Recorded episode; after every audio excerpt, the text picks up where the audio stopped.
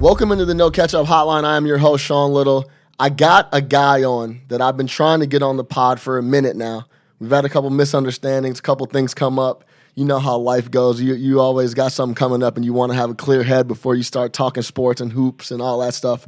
But I finally got him on, formerly known as at Swag Air, the Chicago Hoops King, Daniel Poneman. What's up, baby? What's up? Well, I'm I'm happy we finally got to make this happen. You know, it's one of those things when you work when you love your work as much as me, you take it as seriously as I do. Uh, inevitably, half of the days of the week, something happens during the workday that that affects me so emotionally that if someone says, "Hey, let's have fun and talk on the radio for an hour after work," I'm just like, I'm not in the right emotional space for that. So I'm happy that you finally caught me on a day where I feel good and nothing bad. Nothing bad happened except that I got two parking tickets, but in the grand scheme of things, um, that's that's that's you know small. That's small. Small beans. Yeah, no yeah. doubt. I that's what I like to hear. And of course, man, when you get when you get caught up in all your your work stuff and something goes wrong, you uh the last thing you want to do is actually hop on the hop on the phone and deal with me. So yeah, I understand that, bro. No worries, man. I'm glad we finally got you on. Yeah, but today was a good day, an inspiring day. I feel good. I'm happy need these more often. So I'm psyched to be psyched to finally be on the pod. I wanted to give you my best work, so I'm happy happy to be here and psyched to be here. Hey, no doubt, man. I'm glad you came on. Thank you again. Hey, and uh, you're mad up B for getting two parking tickets because I've seen that take a couple people out for the day.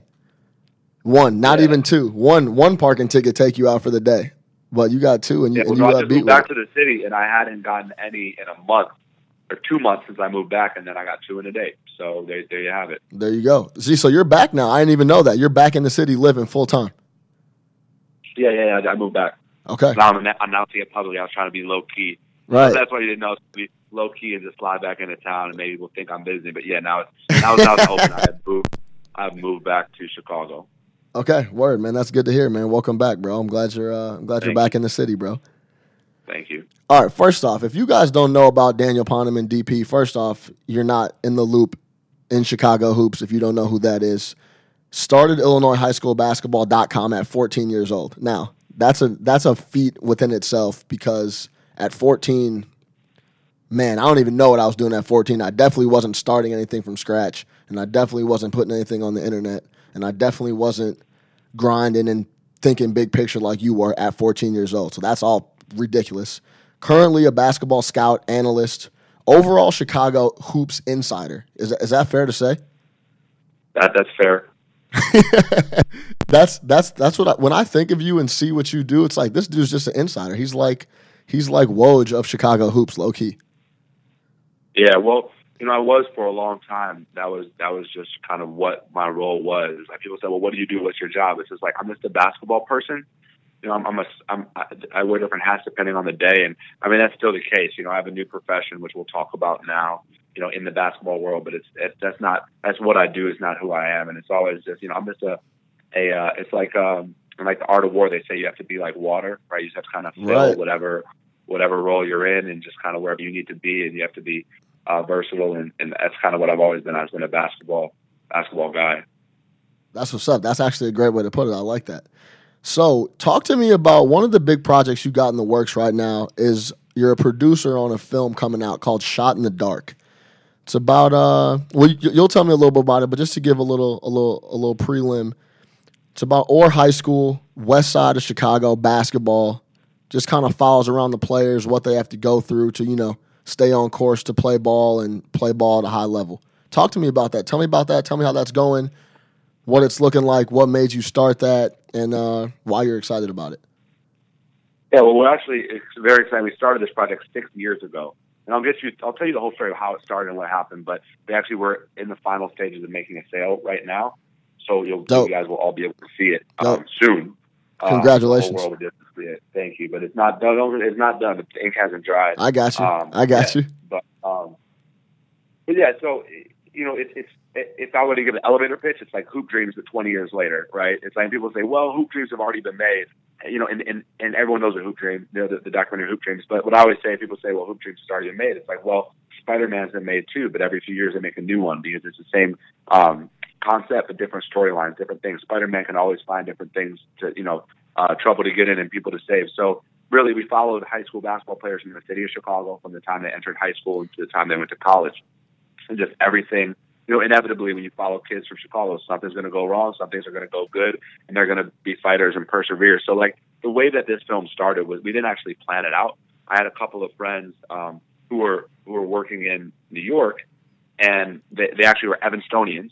Um, I wasn't friends with these guys. It was Dustin, Nakao Haider, and Ben Bogle, and they were working in New York, and they wanted to make a short about something having to do with Chicago basketball. This was right after Derrick Rose won MVP. So this is 2012, 2011, like that, like right around that time. And they're like, we want to do a short about something having to do with Chicago basketball. So they hit me up and they asked about Jabari Parker, and they asked if I could get in touch with Jabari to film a, a you know web short about him. So I hit up Jabari, and people don't know that Jabari Parker is a Mormon. So he's a very religious guy. He was in high school at the time. Yeah, I did not know that.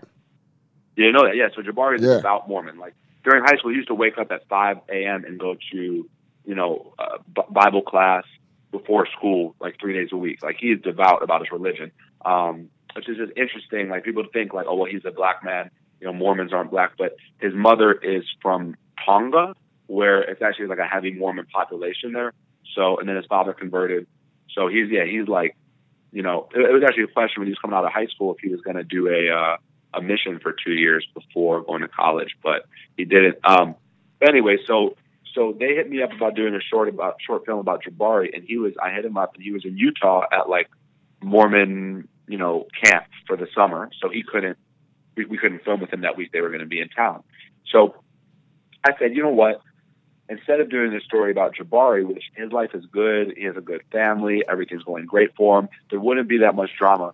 Why don't we do a film about a real Chicago kid, a kid who maybe isn't that superstar, but you little can more, tell the real story of Chicago through him. right? So they actually wanted to still have some star power in there. So I said, well, why don't we take Tyquone Greer, who's a kid who I know who went to Orr Academy, good kid, good basketball player, but had a, a lot of rough circumstances, and then Jahlil Okafor, who everyone knows is on the 76ers now. So it's two kids, same age, live 10 minutes apart in the same city, but living two completely different experiences. Jahlil being the superstar at this nice, glossy school at Whitney Young, and Tyquone kind of living in the trenches. Right. So we made this short film about these two guys. It was called Ball So Hard, and it came out on it's on YouTube. And during the filming of that, we just fell in love with this kid Tyquone Greer. We fell in love with the character. Um, we fell in love with you know who he was, and we all kind of looked at each other and we said, you know, we we want to keep following this kid. Um, so what started as you know one trip to Chicago turned into two, turned into three, turned into four, and we ended up spending five years following this kid's life. And um, a lot of, I mean, you got to watch the movie to know, but a lot of like really amazing things happened, positive and negative, and he persevered, and he's going to graduate college this year. Um, so, uh, yeah, that that movie, you all will all be able to see it um, this December or January. So, yeah, and uh, it's it's been. I did not think I was gonna. It's funny. The funny thing about that is, I never intended to be a movie producer, but basically the filmmakers wanted to make this film, and I can't. You can't just tell guys like, all right, well, here's where the hood is located. Drive there, show up. Just drop them off and be like, "Yo, film these, film these guys. You're good."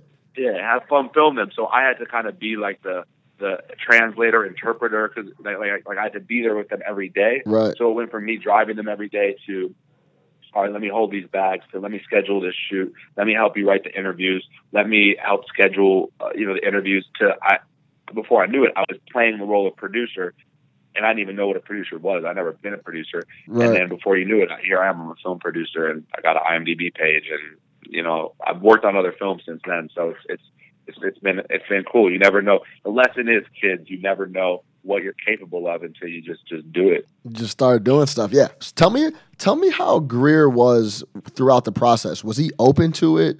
Was he all about it? Did you have to did you have to coerce him into like, yo, man, this could be something special. I like to follow you around. Was he open?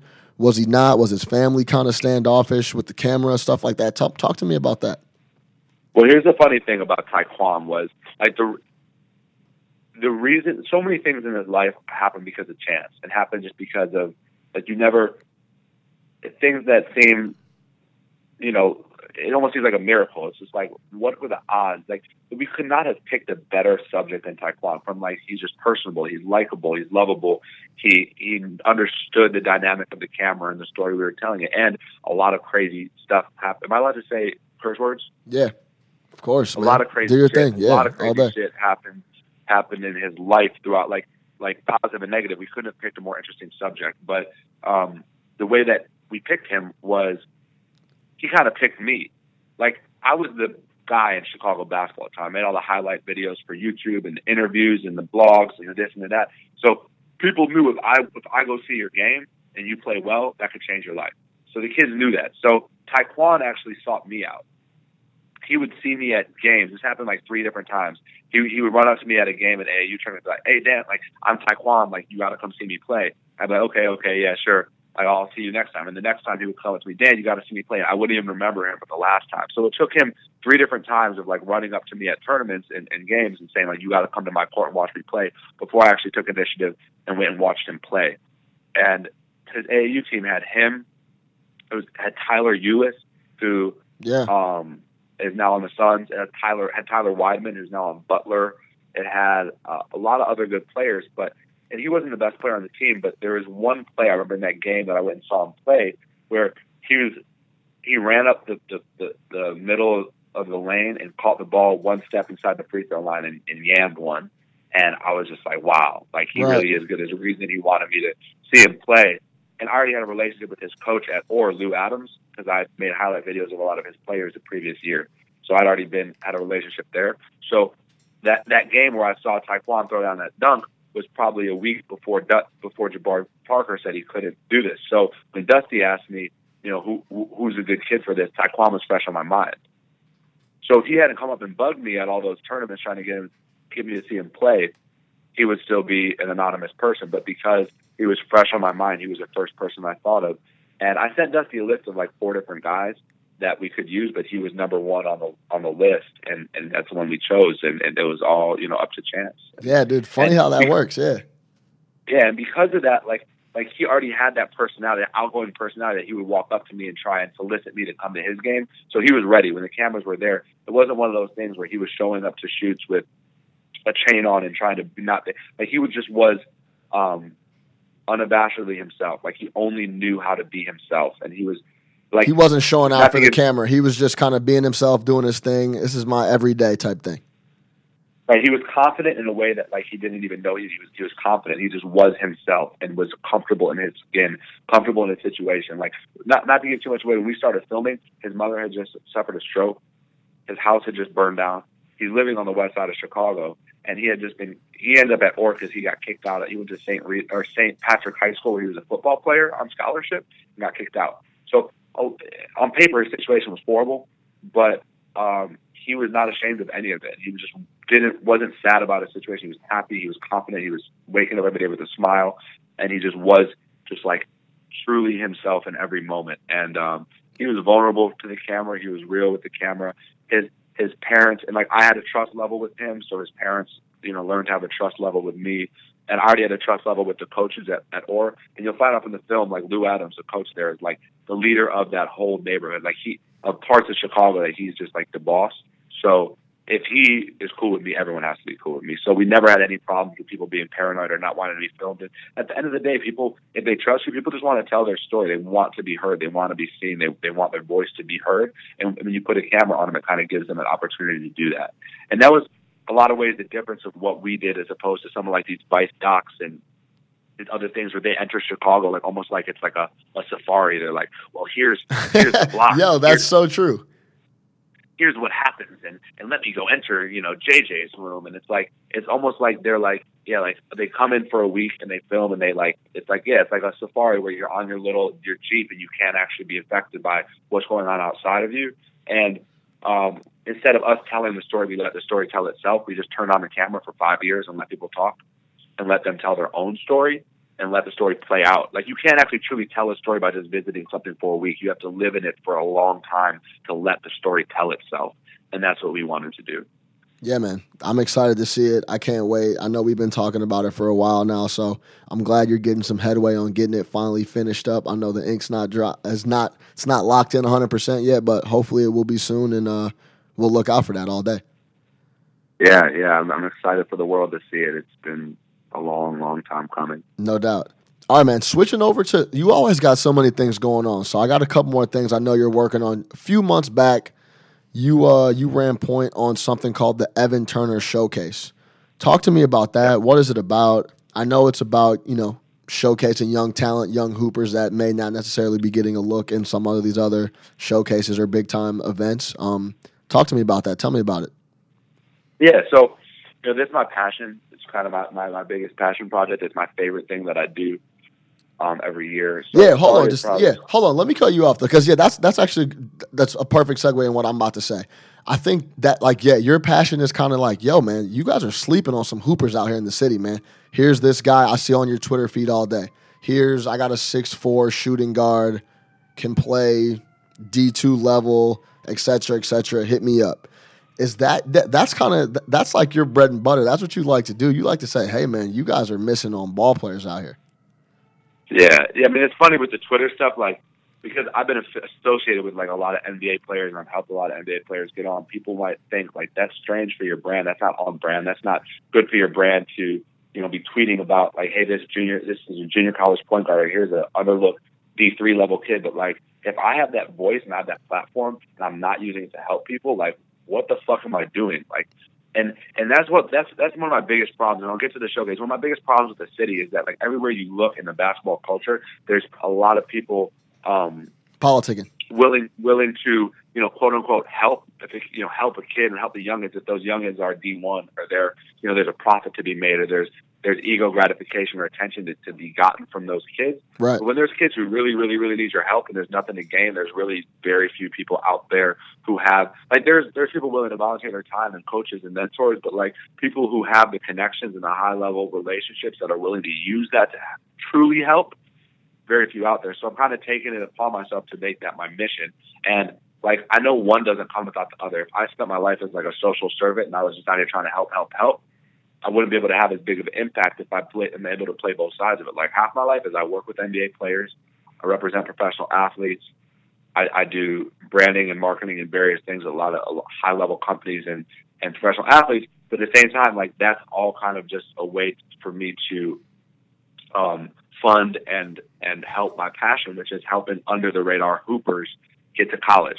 So there's this like crazy inefficiency in it's like any other kid in, in the CPS system, Chicago Public Schools. If you want to get them to go to college for free, it's really, really hard. They either have to go to a city school, they have to have a great grade. Like it's, it's tough. But there's a thing where like if you can dribble a basketball, or you're like six foot six, or or, or and can walk and chew gum, like some school will let you go there for free, which is which is crazy that you can just walk up to a kid who's six six and be like, "You're tall. I know you can go to school for free."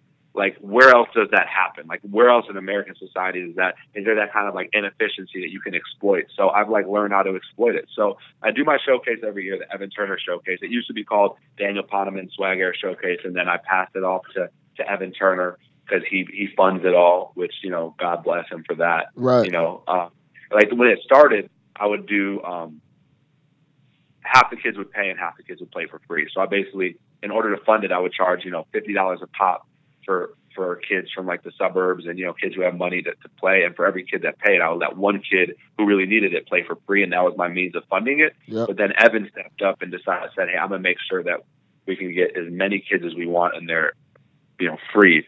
So um you know and this is the evan yeah and this is the first year it's been the evan turner showcase is that correct? This is the first year it's been the evan turner showcase correct. Okay so cool.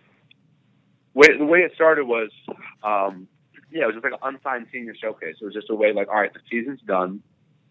All the D1s have picked out their guys, but there's still a lot of players left who the D1s didn't pick who are good enough to play college ball, and let's try and find them a place to play.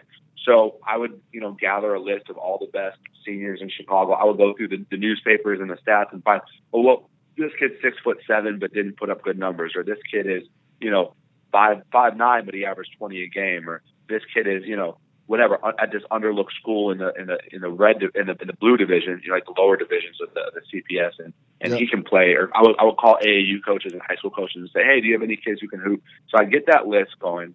I would blast it out to all my college coach contacts and invite them to an event to see these kids play.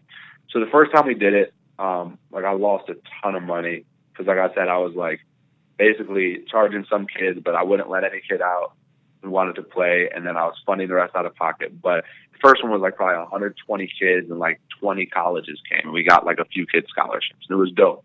Yeah. And each year we built on it. We built, built, built to the point where this year we had 250 players and 140 college coaches, and over half the kids are going to end up going to college for for free um, on scholarship. So in one day, we're able to create, um, you know, millions of dollars. If you take a 100, a 100 scholarships that are worth a $100,000 each, that's $10 million, I believe, uh, in scholarship dollars, you know, handed out in a day. Um, so we're just trying to build on that. You know, we hope to bring bring this concept. You know, we've kind of perfected it for Chicago. We want to bring it to to women's basketball. We want to do more events like this, get the kids younger, um, so we can help prepare them for college. Not only get them into college, but help prepare them for college. Um, we want to bring this concept, to this model to different cities. We need we need more NBA players that are willing to step up and, and put up the money um, to pay for it because it, it's a really small donation for a huge, um, Huge a returns. huge returns. It's a on drop in the bucket for those guys. Yeah, no doubt. yeah, drop in the bucket to help a lot of kids. And this year we had, you know, Evan paid for it. Michael Carter Williams came out. Um, we've been in talks with some other NBA players about bringing the concept to different cities. But um, yeah, yeah, I mean, it's, it, this is my passion, and, and that event is kind of my Super Bowl every year. It's a way that all my hard work year round kind of culminates into one, um, you know, one big splash. And like I say, like, hey, if you play in front of 140 college coaches and you can't get an offer, you're probably not good enough to play in college, which is okay too. You can be good at other things, but like if you show up and you show out, like you're gonna go to school for free, and that's that's what it's all about. No doubt. That's awesome, man. I know I meant to uh I know I meant to get out there and check it out. I had something come up. We had talked about it before it came up. I was gonna go out there and try to take some pictures, which would have been tight. But um couldn't make it. It's all good. I'll catch the next one. But yeah, man, that's awesome. All right, now let's get into a couple questions because I got to pick your brain on a couple things that I talk to my my boys about. I talk to my pops about. I talk. I ask myself. I just got, I got a couple questions that I want your insight on. First one is, go ahead. No, I said absolutely. I'm ready. Yeah, yeah, yeah. Okay. First, my first question is just your thoughts on Chicago hoops right now. What are they? How are they? And it's going to kind of lead into some other questions. Just where do you see them right now? Do you like where they are right now? And I'm not talking pro because obviously we can go, we could talk all day on the Bulls, but I'm talking the stuff you work with on a day to day, the the youth stuff. Man, hell no. Shit is fucked up right now. I mean, first off, like the talent is down, and that's not. um You know, there's so many. I mean, oh, you could you could blame it on social media culture and ball is life culture and all these other factors. I don't think that that's the issue. I think right now there's just a talent swoon. Like there was a talent boom when I was coming up. Like my first year was Sherron Collins, Jon Scheyer, Patrick Yeah. Beverley, Yep. and then it was Derrick Rose, Evan Turner, and then it was Iman Shumpert, Jeremy Richmond, Brandon Paul, Jack Cooley, um, Jabari, all those Uh, guys. Jabari, Jahlil, Yeah. Cliff Alexander, Anthony Davis, just like year after year after year. Tyler Ulis, just like a, of of great players of McDonald's All Americans, and then um, things fell off and things have been tough, um, like not not good, dry, and it's not ending anytime soon. Like there's some good kids. There's uh, Horton Tucker from Simeon, Ayo from Morgan Park. There's some good players, but it's not it's not what it was when we were coming up, where you go you know, even the the middle of the pack players, you guys like Aaron Johnson from Hubbard and Deion Dixon from Crane, and you know, Yeah, Will Bynum, like all Darius those type of guys. Will Bynum, Yeah. like everywhere you went, it was it was There was ballers. hoopers. Was yeah, there was hoopers everywhere. hoopers. Every game at these summer leagues were just hooping, and and yeah, part of it maybe it was just maybe it just seemed like it was better because I was a kid and it just seemed so much greater and cooler, and, and they seemed so much more larger than life. And maybe it was because there wasn't um, YouTube and Ball is Life, so you really had to be in the gym to see the battle, and then people weren't weren't bugging for Ball is Life. And it's funny because I kind of brought that culture to Chicago with my swagger mixtapes. But one that's another issue I have is that like ball is life. Well, I'm friends with the guy who runs run it. You know, overtime friends with the guy who runs it. You know, hoop mixtape friends with the guys who run it. Like it's great. It's entertainment. It's a business. But you know, it kind of You think that's Uh, watering well- down just fundamental hoops? it's not even fundamental. I don't give a damn about fundamentals, but it's like it's all. But I mean, just the core of just good basketball. But yeah, it's not about good basketball. Even to the the, the, the, point of like they make they film the games from under the hoop, which you can't even see a play develop. You can't see basketball. You can only see it's almost like a music video. You see the high flying, the angle, but you don't. Like I used to film my highlight videos from half court because Right. then it's like film. You can actually scout a player. You can see wow, he can really ball. Um, and I used to make my highlight videos not of the most exciting players, but just of all the guys in Chicago who could hoop because I wanted to give people a chance to watch them. It's like even the, the way they cut the videos, ball is life. It's like from the time they catch the ball to the time they, they dunk. You don't get to see the play develop. You know what I'm saying? So, you know, I have problems with that too in the message in that sense, but I don't think that's the problem. I think it's just, a, you know, the talent is down in the city. But I have other issues with the city too. Um, Chicago Public Schools just created a super league, which is some bullshit. A what? What's it called? Um, a super league. Chicago Public Schools used to have the, the red division, the blue division, the green division, like the different divisions. Yep. And in the red division, you had the Red West, which was like Farragut, Marshall, Crane, or you know whatever. And then you had the Red North, which was like Uplift, Lincoln Park, you know, yada yada. You had the the Red Central, which was like Curie. Like you had the different divisions Yeah. of um of you had the Red South, Kenwood, Hyde Park, different divisions of of Charlotte Public Schools. Legendary division, like the Red West was the legendary division. Every game was Murderers Row, and they actually just um, created like two super divisions where it's teams from all over the city. It's twelve teams from all over the city. I think it's like Whitney Young, um, Uplift, Just the upper echelon. the upper echelon where they just play each other. So completely eliminated the history of these like amazing rivalries and divisions to create a super league, which also makes it so. Like, I, I was already mad, like getting mad that every good player in the city is now going to Whitney Young and Simeon because they can recruit and Morgan Park because those two schools are magnet schools and can recruit around the city because they don't have um, geographic limits. Right. So it's already swaying in that direction. But now it's created so these 12 schools can recruit all the best players, and none, none of the other schools have a chance. How are you supposed to compete in your in your league in the division if, if you You know, you need players. yeah it's like what if I'm a if I'm a kid why am I going to go to you know Lincoln Park if they're not in the Super League you know? It's messed up. Um, it's creating an imbalance and that's not what our city's about. The Chicago Public Schools is historic because it's 64 teams in, in the red division and all 64 of those teams have a chance like the NCAA tournament. They all come into the city playoffs at the end of the year with a chance to win. And now it's you're making it where it's like you know the the NBA where you got the Cavs and the Warriors and no one else. Everyone's just playing for third. It's it's some bullshit. Yeah, that's interesting. When did that start? This year is the first year they had the Super League. Wow. Yeah. No, I feel that. That does. That just pulls. Yeah, that just pulls the the rug out of everyone that's not in the Super League. They don't get any players. They don't get any pub. Yeah, they don't get anything. Yeah, yeah, it's horrible. It's horrible. And I mean, along with that, you know, obviously the, the, the newspapers are dying as as a trade, you know, as, a as an industry. So like the Sun Times used to be able to cover every high school game, and now they're probably only able to cover the Super League. Like as a whole, high school hoops is like becoming more top heavy. It's like if you're not covered by Ball is Life, if you're not covered by the newspaper, if you're not in the Super League, you, you don't exist. And that's why people like me are so important, and that's why I wish there were more people like me and and and, and wanted to join forces with me because I don't care. I, don't. If you're in the Super League, you don't need me. If you can't get a scholarship in the Super League, then, then you're not good enough. But there's all these other kids in the city. There's there could be a kid who is at you know some some school that you never heard of that goes from six three to six seven during his junior year, and he has a chance to play. But who's going to find him if he's not in the Super League? If he's not covered by the papers, if balls like who are they going to call? So they got to call me, and that's my my duty to make sure that all of those kids are looked out for. And I just wish that that more people cared.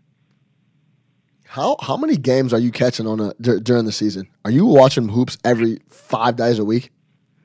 No, it, used to be that. It used to be that, but now I have I have uh, a girlfriend who I live with, so I I, I can't. Yeah, those are pretty time night. consuming, low key.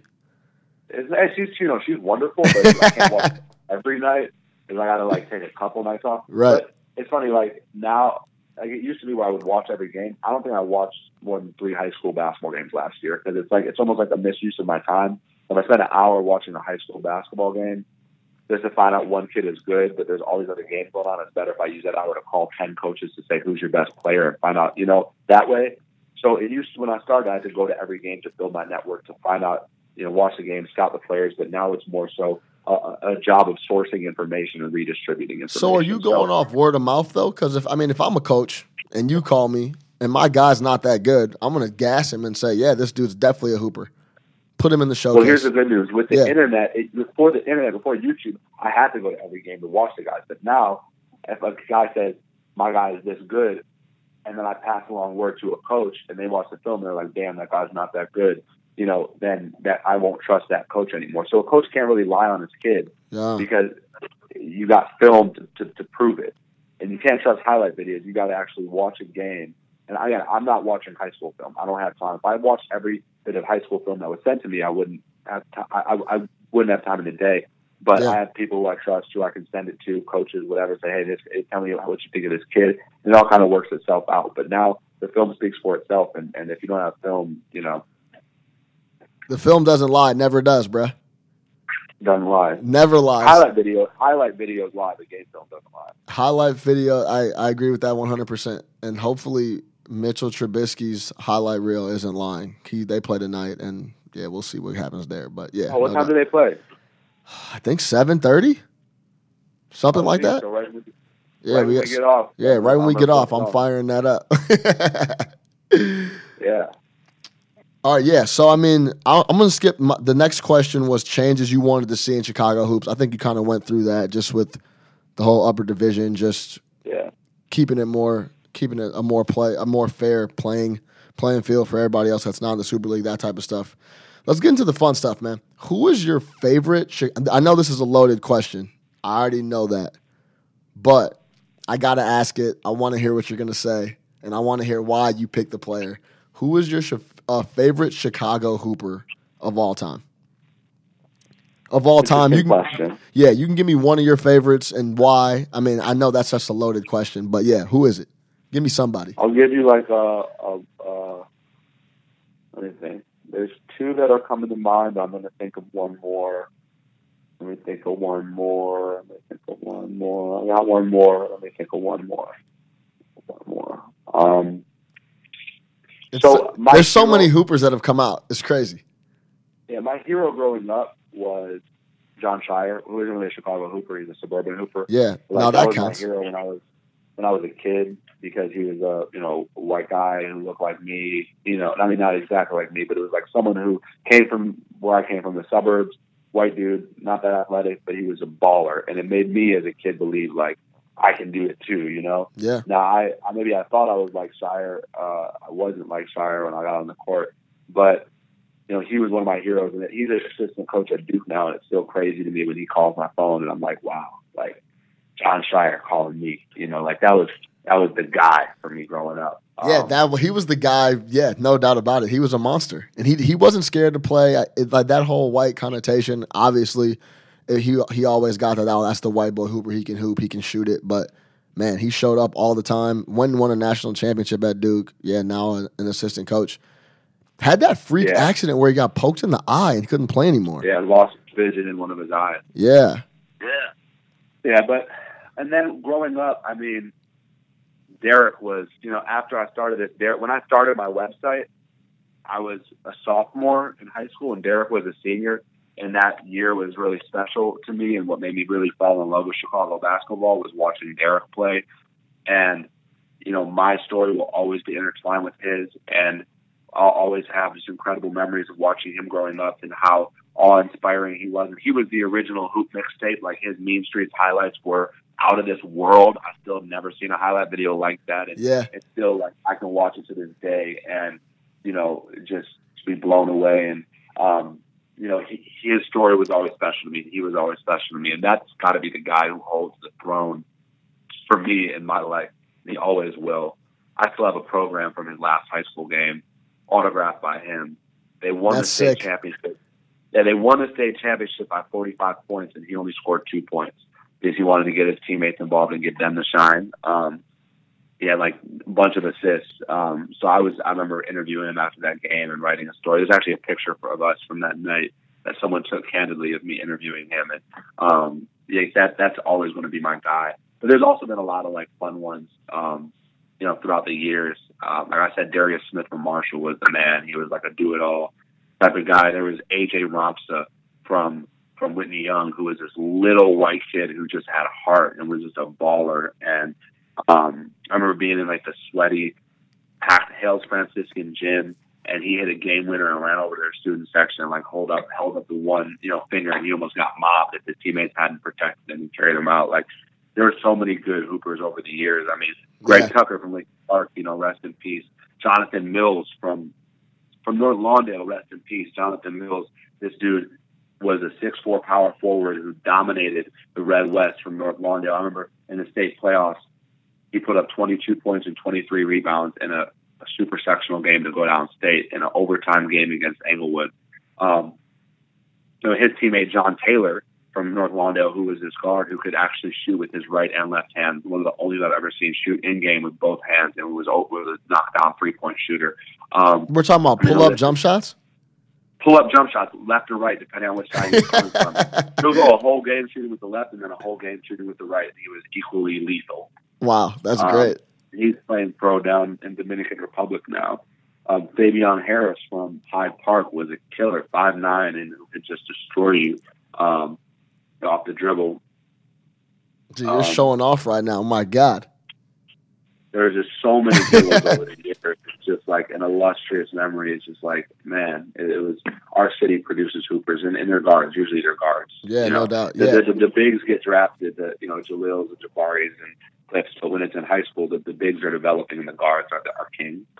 No doubt. It's funny, man. I uh back in uh when D was when, when Derrick Rose was a senior, I'd heard about him, obviously, and I never caught him play. And I went to the United Center and caught the super sectional.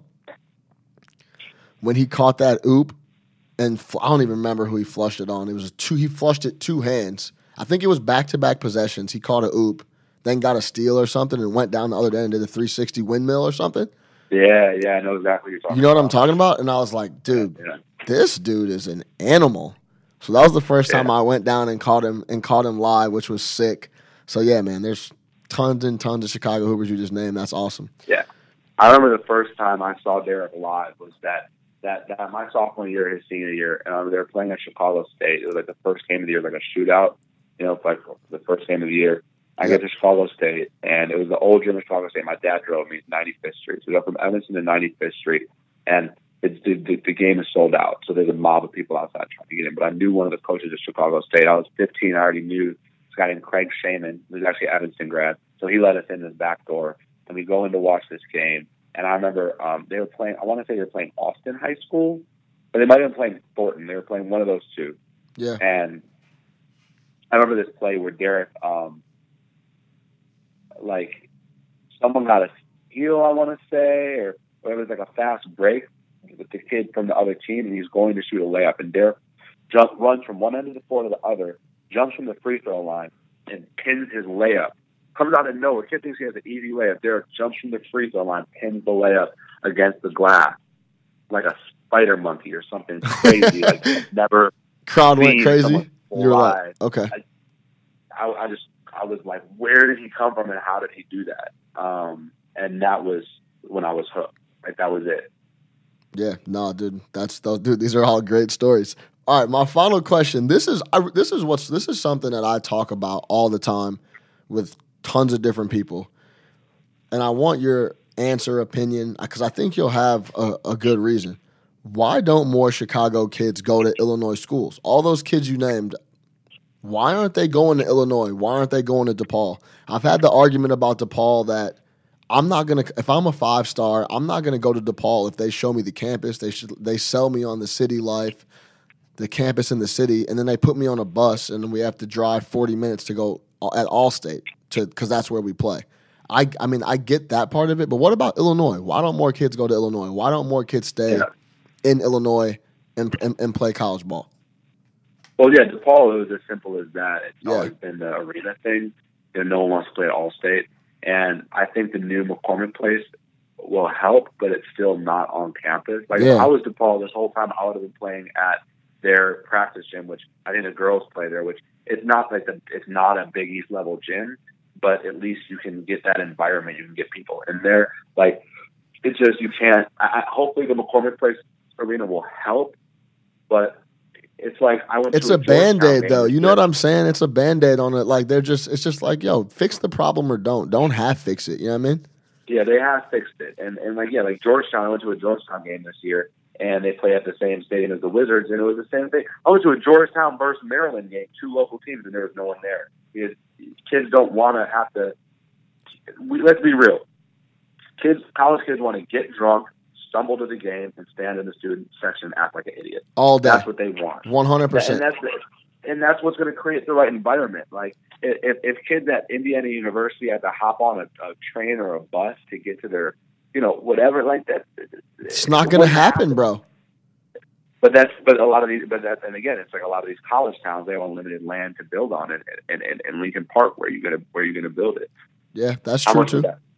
That's Not true how much is too. how is it is it possible? Though I should say, I feel like across the street from that Whole Foods on Fullerton, and There's some Sheffield, room down like- there. If they really wanted to make it happen, they can make it happen. they can make it happen. Yeah, like there's a few different areas in that area. But what about Illinois? Make it happen. But what about Illinois? Well, Illinois, there's a reason. There's a reason. Is it just no CPS connection? They don't have a good enough connect. Like the the Weber and those guys that have come after him don't just didn't have a connection to the city. Well, here, here's part of it. Here's part of it. Here's here's part of it is, um, there's well, there's one reason, the secret reason I won't, I can't say, but part of it, the real reason. so is, there's a know, but there, but there is there's a secret reason. There, there's some reasons, but look, part of it is this. Look at it. Look at it. If you're a five star recruit, and of course, okay, so bigger picture, you could say, why don't five star recruits go to Illinois? You could say they should. It'd be great to build the this and the that. But if you're a five star recruit, is it your responsibility to build the local school? Is it your responsibility to take a risk?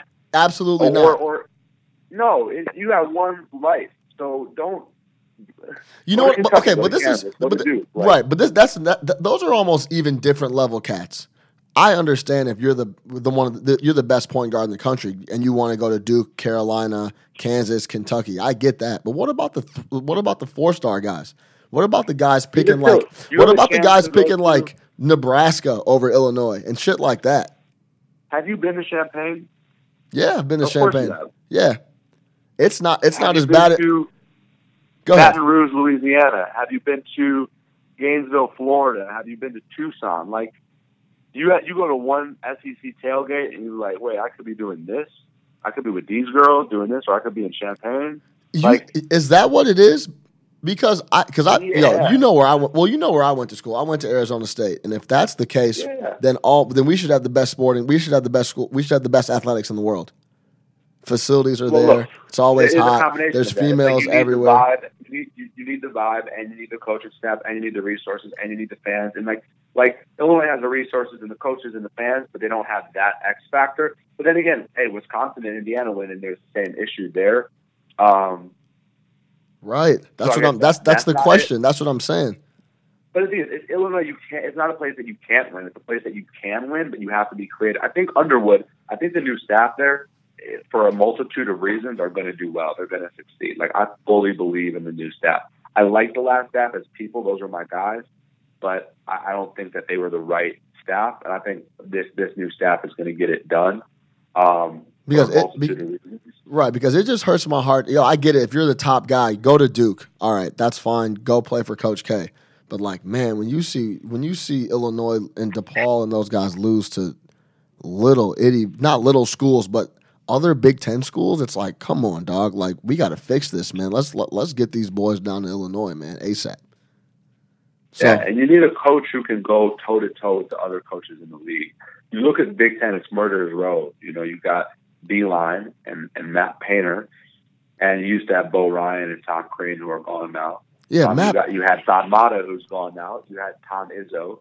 You know, it used to honestly we lost some of the strongest between Thad, Tom Crean, and and Bo Ryan. We lost some of that top heaviness. You got to go toe to toe with some really good coaches night in and night out. Um, and I think with Underwood, we have somebody who, who who's an alpha who can. Who, he's not going to be scared of Archie Miller at Indiana. He's not going to be scared Yeah. of Richard Richard Pitino. He's not scared of uh, Fran McCaffery. He's he's going, he's not even scared of Tom Izzo. Underwood's ready to go toe to toe with those guys. So I, I think eh, you know I think we're in a good spot right now. See, I mean, I need to know this secret. Can you you can't give me a peek into the secret on what what it really is? Uh, Nah, even nah. like an outlier, like a little Nah, bit of like a. Part of being insiders, you don't tell secrets. I feel you. I get that. I get that. Is is it like a is it a relationship thing? Is it? Yeah, don't. Uh, no, but but look, but but I think DePaul is about to start winning though. I was actually just up at their gym yesterday, um, and they have they have uh, uh, they have some good guys in the pipeline, and and I think they hired the right staff too. People thought when they brought in uh, their new coaching staff that it, that you know it was a downgrade or that it was you know whatever like they were being cheap. No, they got some good coaches on there. They got some recruiters. They they're they're going to do all right. Um, and I think the DePaul's going to, regardless of the stadium situation, I think they're going to be on the up and up too. All right, yeah, that's good to hear, man. Because I uh, I'd love to be able to go catch some some big time hoops close to town that wasn't garbage. Like I caught Villanova DePaul last year, and I went all the way out there, and they got they got mashed out. But like, I'd love to be able to keep it local and and, and do that soon. So, looking forward to that. Yo, DP man, my boy came on. Yo, I appreciate the time, bro. I hope you had a good time. Interesting facts, bro. You you spitting you spitting the truth. I'm uh I'm super excited for Shot in the Dark. That's coming soon. That's the flick. Evan Turner showcase next year coming up. All the stuff you got on the horizon, man. I'm looking forward to checking it all out. And uh thanks for coming on, Doc. I appreciate you having me. I had a blast. We'll do it again soon. And uh, um, looking forward to watching this Bears game. Thanks for the heads up. Hey, all day, bro. I'll talk to you soon, man. Daniel Poneman at Daniel Poneman on Twitter. Check him out. DP. Thanks, bro.